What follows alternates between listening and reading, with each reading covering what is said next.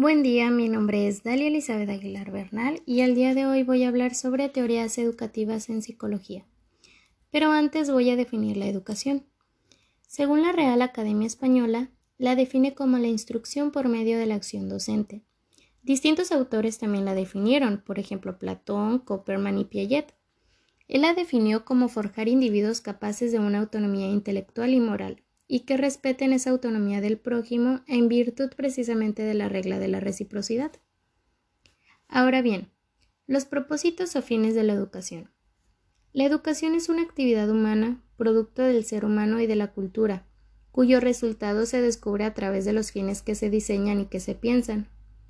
El fin de la educación es la transformación de la naturaleza del hombre y de la mujer, y de su existencia busca la excelencia y la felicidad desde muy temprana edad. Lo que conduce a la excelencia y a la prosperidad y la felicidad es la propia naturaleza humana, el aprendizaje, la educación y la práctica permanente de la bondad, la virtud, el empeño y la voluntad de poder.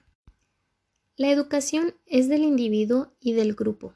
Se educa al ser individual para la excelencia y al ser social para la identidad y defensa de los valores de la sociedad y protección de la cultura. Los productos útiles a la educación son la formación intelectual para la explicación causal de la verdad, la valoración de las ciencias, las artes, el deporte, el trabajo y el pensamiento filosófico, además de la formación para la exportación del conocimiento. Se cree que el conocimiento teórico conceptual es más apropiado e interesante y abarcante, ya que de él se deriva el conocimiento técnico, práctico y productivo. Los fines de la educación han sido diversos y controvertidos. No ha habido una sola manera de mirar por anticipado el producto de la educación. La educación inicial, es el momento de la formación del ser cultural, de la formación de la personalidad del ser individual. La educación está en la base de la cultura, es resultado y al mismo tiempo creadora de la cultura humana. En cualquiera tiene el objetivo general de formar la personalidad ideal sustentada en la vitalidad, la sensibilidad, el esfuerzo y la inteligencia, el orden y la disciplina. El ideal de la educación capitalista es la reproducción de las clases sociales sobre la base de la posesión de bienes materiales, el desarrollo de competencias científicas, tecnológicas, económicas y empresariales para satisfacer las necesidades y deseos individuales. La educación socialista se fundamenta en la solidaridad y aprendizajes cooperativos para el desarrollo de la sociedad en su conjunto. Evita la reproducción de intereses de clases y enfatiza el bienestar de la sociedad al que queda supeditado el éxito del individuo. Las modalidades de la educación. Primero la modalidad formal. Es la institucionalizada, cronológicamente graduada y estructurada, Comprende desde los primeros años de escuela primaria hasta los últimos años de la universidad.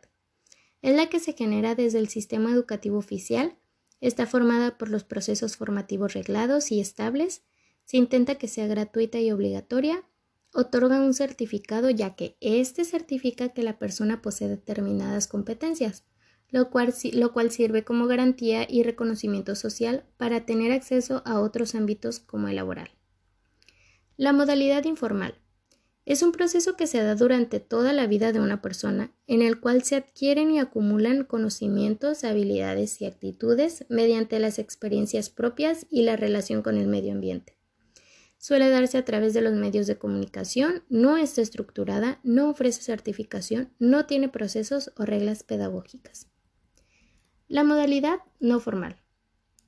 Es toda actividad educativa organizada y sistemática que se da fuera del marco oficial de la institución escolar para facilitar el aprendizaje a niños como adultos. Puede contar o no con certificación de sus estudios.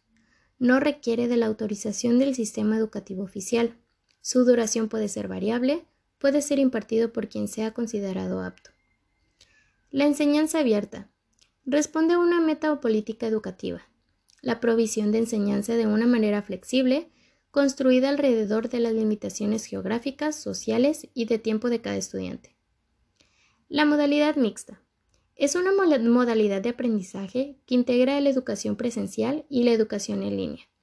requiere una adecuación del proceso para adaptarlo a los requisitos que un sistema de educación basado en Internet. Algunas de sus características son actualización y capacitación docente en TICS, formación de tutores virtuales, diseño de objetos de aprendizaje reusables, selección del dispositivo tecnológico. La modalidad a distancia. Se lleva a cabo sin la necesidad de un espacio físico. El proceso de enseñanza-aprendizaje se centra en el alumno. El docente pasa a tomar un rol de gestor-tutor, facilitador-asesor. Está sustentada en el uso de las tecnologías de la información y la comunicación. Es un modelo flexible que no requiere de un horario establecido para desarrollar los contenidos programáticos. Promueve el trabajo colaborativo y la comunicación multidireccional. Tiene procesos de evaluación continua, se reduce el costo por alumno y es un modelo que permite ampliar la cobertura. El conectivismo. El conectivismo es una teoría de aprendizaje para la era digital. Tiene ocho inicios y principios. Estos son 1.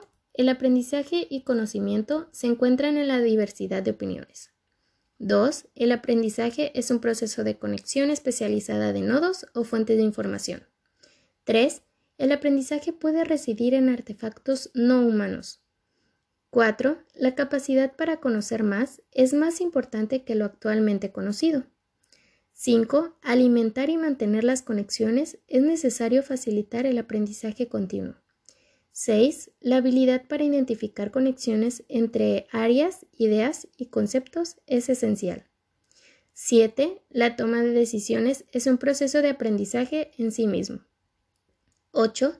Seleccionar qué aprender y el significado de la información entrante es visto a través de los lentes de una realidad cambiante.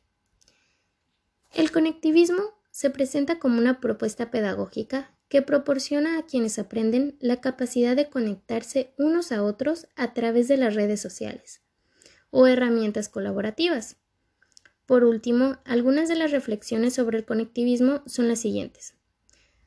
1. Énfasis en el aprendizaje informal. El aprendizaje informal puede ocurrir en experiencias online relacionadas con las tareas asignadas, en el lugar del trabajo u otras comunidades específicas. El aprendizaje se sitúa en un proceso continuo e impredecible. Se desarrolla en diversos escenarios organizacionales y contextos sociales. 2. Aprendizaje organizacional y mercado. El conectivismo considera que los individuos y las organizaciones son identidades de aprendizaje. Y 3. Brecha digital y acceso a Internet. Acceder a los servicios en línea es una necesidad fundamental para el conectivismo. En conclusión, la escuela es el lugar de la educación y del aprendizaje formal y no formal. Es el lugar del pensamiento y de la disciplina intelectual y moral. Es el lugar de las mentes formadas y en formación al mismo tiempo. El niño y la niña deben ser educados en comportamientos y elaboraciones racionales con amor, respeto y excelencia para que sean capaces de fijarse metas, elaborar planes y construir sentido de futuro y sentido de vida. Conducir sus propias tareas por sí mismos solo bajo la observación necesaria de los maestros y las maestras y de otros adultos, los padres, amigos, amigas, tíos, tías, abuelos y abuelas. Sería todo. Muchas gracias.